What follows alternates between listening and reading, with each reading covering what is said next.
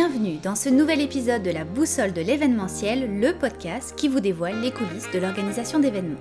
Je suis Aurore Bonvalo, cofondatrice de l'agence Collectionneur de voyages, qui réalise entre autres des événements corporatifs sur mesure et uniques. Je vous invite donc à découvrir à travers ce podcast des conseils et des stratégies pratico-pratiques pour travailler plus efficacement avec les acteurs du domaine, des entrevues avec des experts et des leçons de coaching pour mieux gérer votre vie d'entrepreneur. C'est donc le rendez-vous à ne pas manquer pour tous les passionnés du secteur de l'événementiel. Gardez le nord avec la boussole et créez votre succès.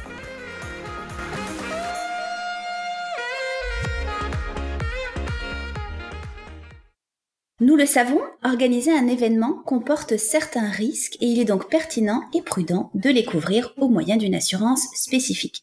Pour parler de ce sujet, je reçois Sacha Vaillancourt, vice-président directeur d'unité, sport et loisirs et films, médias et spectacles chez BFL Canada, une entreprise 100% canadienne qui offre une gamme complète de produits et de services d'assurance, de services de gestion et de prévention des risques. Bonjour, monsieur Vaillancourt.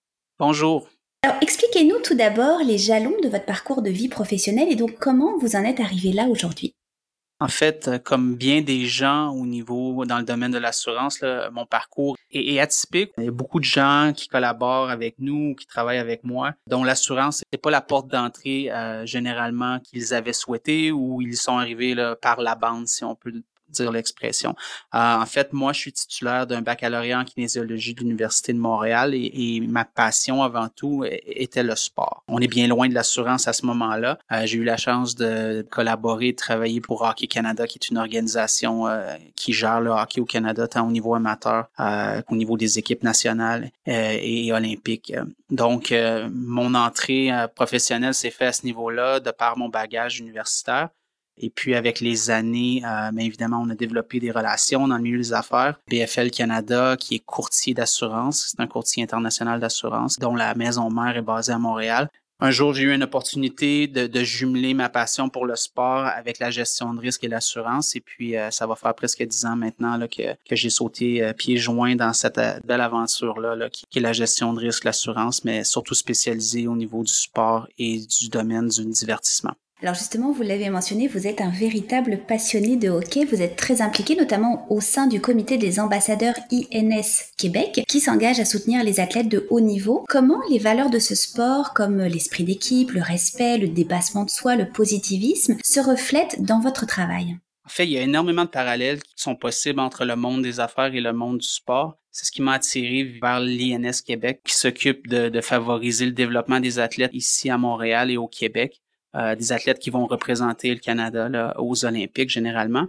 Donc, au niveau du parallèle qu'il peut avoir à faire, euh, je vous dirais que qu'est-ce qui vient me chercher le plus, c'est le travail d'équipe parce que chacun de ces athlètes-là qui se développent au quotidien, ils ont une équipe autour d'eux. Euh, c'est un peu la même chose dans, dans, dans notre domaine à nous. Sans l'équipe autour, sans les spécialistes, sans l'entraide, sans la collaboration, ben c'est quasi impossible d'y arriver et d'atteindre nos objectifs. Donc, euh, je trouve le parallèle entre le monde du sport et le monde des affaires euh, très intéressant. A, il y, a, beaucoup de choses que les athlètes peuvent aller chercher de ça. Et nous aussi, du côté des affaires, euh, il y a des parallèles intéressants à, y faire, assurément. Exactement. Alors, vous êtes en charge de l'unité des sports et loisirs, films, médias et spectacles chez BFL Canada. Et cela vous amène à gérer donc des clients très différents et variés. J'aimerais qu'on s'attarde premièrement au volet spectacle que vous gérez quand on organise organise un événement culturel, plusieurs facteurs effectivement peuvent venir ternir son bon déroulement comme le bris du matériel des équipements techniques, la sécurité des lieux et des employés, la défaillance d'un fournisseur ou même la météo. Alors expliquez-nous un peu les différents types d'assurances qui existent et leur couverture. Absolument. Je vous dirais que dans, dans, ce, dans cette sphère d'activité-là, comme dans plusieurs entreprises, moi, je cible trois catégories de, de polices d'assurance qui sont disponibles, qui sont, selon moi, essentielles à la tenue ou au bon déroulement de quelqu'un ou d'un organisme qui organiserait euh, des événements. La première et la base, c'est la responsabilité civile. Ce qui est important en responsabilité civile, c'est que c'est de venir vous protéger contre une poursuite qui pourrait être intentée contre vous qui viendrait de l'extérieur de votre organisation. Donc, quand on parle de l'extérieur, que ce soit des spectateurs, des participants, ben, c'est ce qu'on veut toucher au niveau de la responsabilité civile. Généralement, on voudra se protéger contre les blessures corporelles qui pourraient y arriver lors d'un événement ou encore un dommage matériel qui pourrait être causé par la faute de l'organisateur. Donc, ça, je vous dirais, c'est essentiellement la base. L'autre type de police d'assurance qui est hyper importante au niveau de l'événementiel, c'est la police d'assurance en biens. Et vous l'avez mentionné dans votre question, euh, généralement, les organisateurs d'événements vont avoir des biens qui leur appartiennent, mais ils vont très, très, très souvent dans ce secteur d'activité-là avoir des biens qui appartiennent à autrui ou qui doivent louer. Donc, euh, c'est très important à ce moment-là de segmenter les deux, les biens qui appartiennent à l'organisateur et les biens qui sont confiés, loués sous le soin gardé contrôle de l'organisateur. Donc, euh, généralement, euh, les valeurs assurables au niveau de ces biens-là vont augmenter grandement durant un événement. Et ils vont revenir peut-être un peu plus à la normale lorsque on est en mode planification. Donc ça, c'est la deuxième euh, partie qui est hyper importante. L'autre partie importante, c'est la responsabilité civile des administrateurs et dirigeants. Bien souvent, des organismes ou des organisations qui gèrent des événements, ben, c'est des organismes à but non lucratif. Donc, c'est important de venir bien protéger leurs administrateurs pour, encore une fois, des poursuites qui pourraient découler de décisions administratives prises par ceux-ci. Les gens donnent de leur temps gracieusement, s'impliquent dans ces organisations-là. Donc, c'est important d'avoir ce type de police-là, puisque ça pourrait arriver qu'un administrateur soit conjointement nommé avec l'organisation dans, dans une poursuite, mais toujours relié au niveau des décisions administratives. Donc, je vous dirais que c'est la base des trois grandes polices d'assurance qui doivent être mises en place ou qu'on recommande minimalement de mettre en place pour un organisme. Puis suite à ça, puis évidemment, on est dans un temps COVID-19 qui a chamboulé un peu euh, le monde événementiel. Il y a des types de polices qui sont secondaires, mais qui peuvent être tout aussi importantes. Cette année, évidemment, il y a beaucoup d'événements qui ont été annulés. Une police annulation d'événements peut venir protéger une organisation qui gère un événement. Là. En fait, si l'événement vient à être annulé. Donc, ce type de police-là, c'est des polices qui sont populaires, mais en même temps qui sont souvent, souvent secondaires au programme d'assurance euh, de base. Puis dans ce type de police-là, qu'est-ce qu'on peut venir euh, se protéger? On peut venir se protéger contre la météo sévère, on peut venir se protéger contre la non, euh, la non-présence d'un artiste à la dernière minute qui ne peut se présenter. il y a différentes type de couverture à la carte. Et évidemment, euh, la couverture qui, nous interpelle beaucoup depuis le mois de mars, c'est la couverture pour les pandémies. Évidemment, cette couverture-là était disponible avant la pandémie. Depuis la pandémie a commencé, les assureurs qui souscrivent ce type de risque-là n'ont pas recommencé encore à offrir ce, type de couverture-là. On espère que, dans le futur, ça, sera disponible de nouveau. Pour l'instant, c'est impossible de, couvrir ça sur une police d'assurance. Et évidemment, tout ce qui est connu dans le monde entier par rapport à ça, que ce soit la COVID-19, H1N1, qui ont été des, des, épisodes là, similaires à, ce qu'on vit à, différents degrés, bien entendu, vont toujours être d'office exclus. Donc, si les assureurs reviennent qu'à couvrir l'annulation d'événements et couvrir le risque de pandémie, ça devra être une nouvelle pandémie, un COVID-20, un COVID-21, quelque chose qui est inconnu présentement du public. Donc, euh, je vous dirais qu'au niveau événementiel, c'est vraiment un type de police qui, est secondaire, mais qui est destiné très principalement à des gens qui organisent des événements, que ce soit culturels ou sportifs. C'est vraiment le type de police qui pourrait être euh, très importante euh, à souscrire. Tout à fait. Et si je rebondis un peu sur ce que vous venez de dire, effectivement, on est depuis plusieurs mois plongé dans cette crise de la Covid-19. Beaucoup d'événements ont été, ou la plupart en fait des événements ont été soit annulés, soit reportés à l'automne ou en 2021. Alors comment le secteur des assurances en général a été touché et BFL Canada plus particulièrement? Ce qu'il faut savoir, c'est que même avant le début de la crise du COVID, depuis le début 2019, le monde de l'assurance en général est dans une période de redressement. Ce que je veux dire au niveau de redressement, c'est que les compagnies d'assurance pendant plusieurs années ont été dans un mode où la rentabilité était difficile, surtout liée depuis les dernières années à différentes euh, catastrophes naturelles qui est arrivées dans le monde. Et puis, il faut savoir que c'est le monde entier qui est regardé dans, ce spectre-là. Donc, euh, je vous dirais que depuis les 20 dernières années, on était dans un monde où il y avait beaucoup de compétition au niveau des assureurs. Les primes d'assurance étaient alléchantes. C'était vraiment un, secteur où le client pouvait avoir beaucoup d'options et puis malheureusement, depuis 2019, on est dans une période de durcissement, donc les primes d'assurance ont augmenté. Le coût est un peu plus important pour, pour des organisations et pour tout type d'entreprise. C'est pas simplement le monde du divertissement ou des sports qui fait face à ça, mais c'est très, très général. Donc, il faut savoir qu'avant le COVID, depuis 2019, on est dans ce monde-là et qu'on gravite dans ce monde-là. Et puis là, la COVID est arrivée, donc ça rajoute, si vous voulez, un obstacle un peu de plus euh, à notre quotidien au jour le jour. Donc, c'est important. Et puis, et puis la COVID pas euh, diminuer ça. Au contraire, on, reste quand même dans le même euh, spectre. Et puis, euh, c'est sûr que le COVID a engendré des pertes au niveau des assureurs, au niveau de certaines couvertures qui pouvaient être en place. Donc, on va être dans un, selon nous, dans un stade assez instable pour au moins la prochaine année et, tout dépendant de comment la COVID va évoluer ou va perdurer dans le temps. Ouais. Est-ce que vous pensez justement que ça a permis une prise de conscience au niveau, par exemple, des organisateurs d'événements de vraiment souscrire à plusieurs types de polices d'assurance plus solides, peut-être que ce qu'ils faisaient avant? C'est sûr que ça a apporté une multitude de questionnements et, je crois que oui, de façon peut-être positive. Dans le futur, plusieurs options vont être étudiées de la part des organisateurs d'événements. De façon générale, il y, a, des organisateurs qui sont très, très, très minutieux au niveau de la gestion de risque. Malheureusement, souvent, ça prend un élément déclencheur comme ce qu'on vit présentement pour amener les gens à, réfléchir autrement. Donc oui, je crois que ça aura un impact sur la gestion de risque, mais c'est pas de la mauvaise foi en fait, c'est de l'inconnu. Hein. Souvent, c'est difficile de prévoir l'inconnu. Mais oui, ça va avoir prendre euh, aux différentes organisations et différents événements une prise de conscience énorme selon moi. Ouais. Et alors dans les différents événements qu'on peut organiser, souvent il y a énormément de participants. Bon là on est limité donc aux 250 personnes euh, pour les rassemblements, mais souvent on est amené à, gérer évidemment beaucoup plus de monde. Donc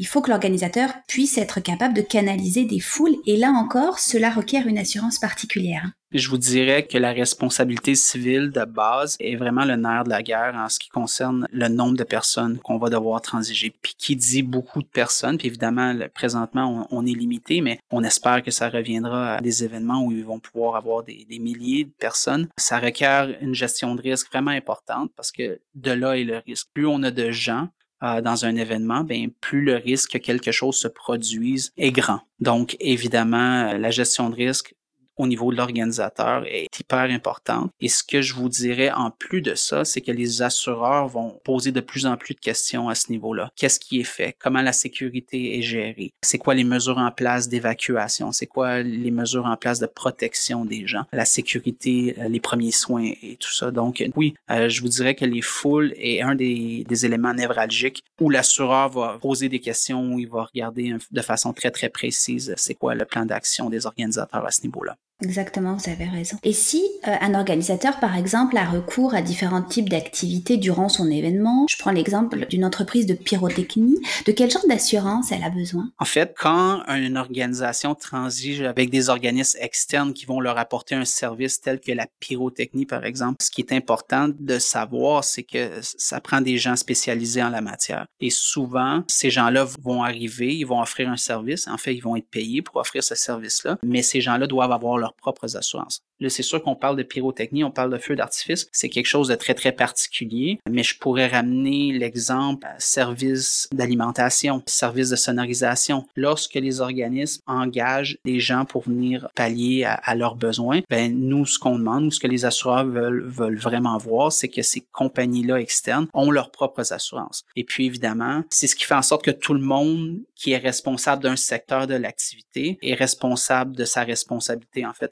C'est un peu ironique de dire est responsable de ses responsabilités, mais tout le monde est responsable de ses actes et puis selon son expertise. Donc, je vous dirais que oui, le pyrotechnique, c'est un facteur, mais il y a différents autres sous-contractants qui sont appelés à venir travailler, qui sont tout aussi importants. Puis, on doit s'assurer que ces gens-là ont leurs propres assurances aussi. Exactement. Alors maintenant, si on regarde le volet sport et loisirs, que vous gérez euh, chez BFL, les organismes de sport professionnels ont des enjeux de taille. Hein. Les contrats des joueurs, les salaires élevés, les garanties contractuelles, les échanges transfrontaliers, le nombre important de spectateurs, la vente d'alcool et de nourriture durant les événements et les coûts d'assurance et de gestion des demandes de règlement ont évidemment un impact sur la planification financière d'une équipe. Alors expliquez-nous ceci un petit peu. En fait, il y a beaucoup de volets à votre question et oui, sont tous et toutes très importantes au niveau de la planification. Et ce que je pourrais dire, par exemple, à ce niveau-là, c'est que tout dépendant de la taille de l'entreprise, de l'organisation, ben, les, besoins vont être spécifiques à, chacune. Évidemment, les ligues professionnelles ont un, schéma d'organisation qui est très, très différent des ligues plus amateurs et leurs besoins tout aussi différents. Ce que je vous dirais qui est important à ce niveau-là, c'est vraiment la planification dans la gestion de risque. C'est vraiment de prendre chacun de ces critères-là, de le décortiquer et de voir contractuellement c'est quoi nos implications. Et puis à partir de là, ben, un courtier d'assurance va être apte à venir vous aider, à venir planifier avec vous, puis à venir vraiment répondre à toutes les sphères euh, d'activité. Évidemment, quand on parle de joueurs professionnels, les salaires euh, sont, sont généralement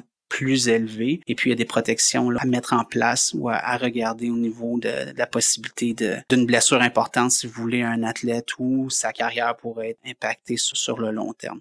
Donc, il y a différentes choses à regarder à ce niveau-là, assurément. Et je lisais un des articles que vous avez écrit pour le blog de BFL Canada sur les enjeux qu'occasionne une spécialisation précoce chez les jeunes au niveau d'un seul sport. Des enjeux comme le surmenage, l'épuisement, le manque de liberté de faire d'autres activités. Je trouve que vous avez entièrement raison. Effectivement, en pratiquant différents sports, on acquiert différentes habiletés, souvent complémentaires et nécessaires au développement chez les jeunes. On peut faire d'ailleurs un parallèle avec la vie en entreprise. Hein. Plus un employé aura d'expérience à son arc, plus il sera à même de gérer des situations ou des projets complexes, plus il pourra prétendre à avancer dans sa vie professionnelle avec succès. Et justement, une des manières de prendre de l'expérience, c'est le bénévolat lors d'événements. Alors, vous êtes, vous vous êtes joint notamment en 2015 à l'équipe du championnat mondial junior de hockey. Vous aviez été interviewé sur la structure extrêmement importante de bénévoles. Alors, expliquez-nous votre vision du bénévolat et son importance.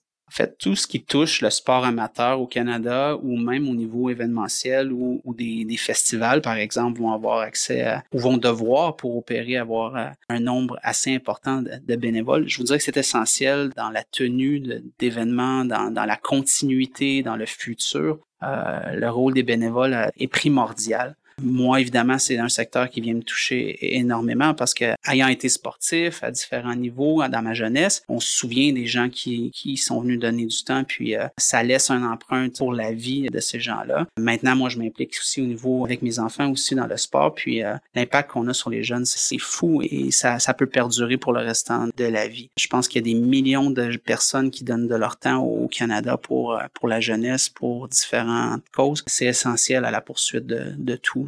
Ouais, et on le sait, hein, les organismes de sport amateurs comme de loisirs s'appuient beaucoup sur ce bénévolat. il est donc essentiel que les bénévoles, comme les athlètes, soient correctement assurés par les instances qu'ils représentent. Quand vous expliquez ceci à vos clients, est-ce qu'ils le comprennent bien? Comment ils réagissent? En fait, les bénévoles qui font partie intégrante des activités de tout client font partie intégrante de leurs activités. C'est leur famille, c'est les gens avec qui ils collaborent, puis ces gens-là sont assurés autant que l'organisation. Donc ça, c'est primordial. Jamais nous pourrions mettre une police d'assurance en place qui viendrait exclure le travail des bénévoles. C'est essentiel. Ce que je vous dirais par contre par rapport à ça, c'est que ce que les organisations se doivent de faire, bien évidemment, c'est de former leurs bénévoles comme ils forment leurs employés. Le filtrage des bénévoles est très, très, très important de nos jours au niveau euh, de la gestion du risque, surtout quand on travaille avec des secteurs vulnérables. Je pense à des enfants ou à des personnes handicapées. Le filtrage des bénévoles est primordial, puis il sera euh, de plus en plus essentiel pour pouvoir souscrire une police d'assurance quand on travaille avec ce type de clientèle.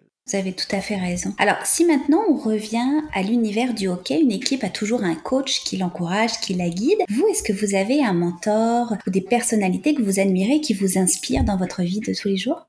Beaucoup, beaucoup de gens. Je crois que dans la vie, il faut aller chercher le meilleur des gens qu'on a soit la chance de côtoyer ou de pouvoir s'inspirer de leur parcours. Moi, je m'inspire beaucoup des gens qui m'ont donné des chances de m'épanouir dans la vie, surtout professionnellement. Mes années à Hockey Canada m'ont permis de progresser de façon assez importante au niveau de, ma prise de décision. Puis je me souviendrai toujours d'une personne avec qui j'ai travaillé. C'était mon patron à l'époque, c'est Monsieur Paul Carson. Il m'a appris à prendre mes propres décisions, de vivre avec les conséquences qui allait. Puis, m'a toujours assuré que l'organisation serait derrière moi, là, peu importe euh, ce qui se passait. Donc, ça, c'est ce qui m'a permis à un, moment donné d'avancer plus vite. Puis, si je me rapporte un peu plus où je suis aujourd'hui, ben encore une fois, BFL Canada, via notre président, M. Barry Lorenzetti, nous m'a donné la chance de venir m'épanouir ici chez BFL, puis de mettre mon expertise sportive au profit des gens qui avaient besoin d'assurance. Donc, à ce niveau-là aussi, j'ai énormément appris de M. Lorenzetti. C'est un entrepreneur qui est parti euh, presque de rien, puis qui a monter une entreprise où aujourd'hui on est on est plus de 800 employés à travers le Canada. Donc c'est beaucoup les gens de qui je m'inspire, mais il y il y en a une multitude d'autres à travers euh, à travers l'histoire qui m'apportent des brins de, motivation et d'inspiration pour pour poursuivre. D'accord. Et si maintenant vous repensez à toute votre carrière, quelle est la chose la plus importante que votre expérience professionnelle vous a enseignée? Je vous dirais le respect. Le respect est à la base de tout. Le respect et l'honnêteté sont à la base de tout parce que tant qu'on respecte les gens qui, avec qui on travaille ou on collabore et qu'on est honnête avec eux, peu importe si on a un message plus difficile à passer, je crois que qu'en respectant les gens, en étant honnête avec eux, ça développe des relations plus solides qui peuvent perdurer avec le temps. C'est vraiment ce qui m'a marqué le plus dans mon parcours professionnel. Vous avez raison et souvent on se souvient plus justement des gens qui ont été honnêtes, authentiques dans notre carrière. Et maintenant, si vous aviez trois grands conseils à donner aux organisateurs d'événements en termes d'assurance, ce serait quoi? La planification, évidemment, de un. Essayer de prévoir l'impossible, je sais que c'est difficile à faire. La gestion de risque est hyper importante de nos jours dans l'événementiel. Le souci du détail, d'aller vraiment scinder euh, chaque partie d'un événement. Et puis, ce que je vous dirais ensuite, c'est la formation des employés, des bénévoles. Ce serait vraiment les trois secteurs que je vous dirais névralgiques au niveau de la gestion des événements. On en prend note. Alors, les deux dernières questions que j'ai pour vous, euh, je les pose à tous mes, mes intervenants. Pour vous, la symbolique de la boussole en affaires, ça représente quoi?